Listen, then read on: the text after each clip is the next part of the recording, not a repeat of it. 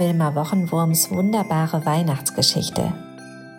Eine Adventsgeschichte in 24 Teilen von Susanne Bohne. Heute Teil 21. Was wird denn wohl der Yeti zu Lina Schneemaus sagen? Die Schneemaus mochte außerdem, dass der Yeti so groß war.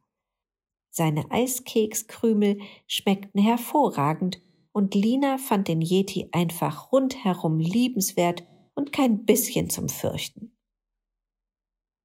Nachdem sie dem Yeti das erzählt hatte, wurde er erst ein bisschen rot im Gesicht und dann wurde es ihm sehr warm im Bauch.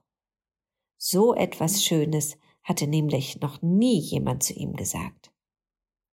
Kaselago, strahlte der Yeti, der Lina sehr nett fand und dann fragte er, Möchtest du ein bisschen bleiben? Wir könnten gemeinsam backen und basteln und den Tannenbaum schmücken und uns am Lagerfeuer Geschichten erzählen und singen und vielleicht gemeinsam Weihnachten feiern?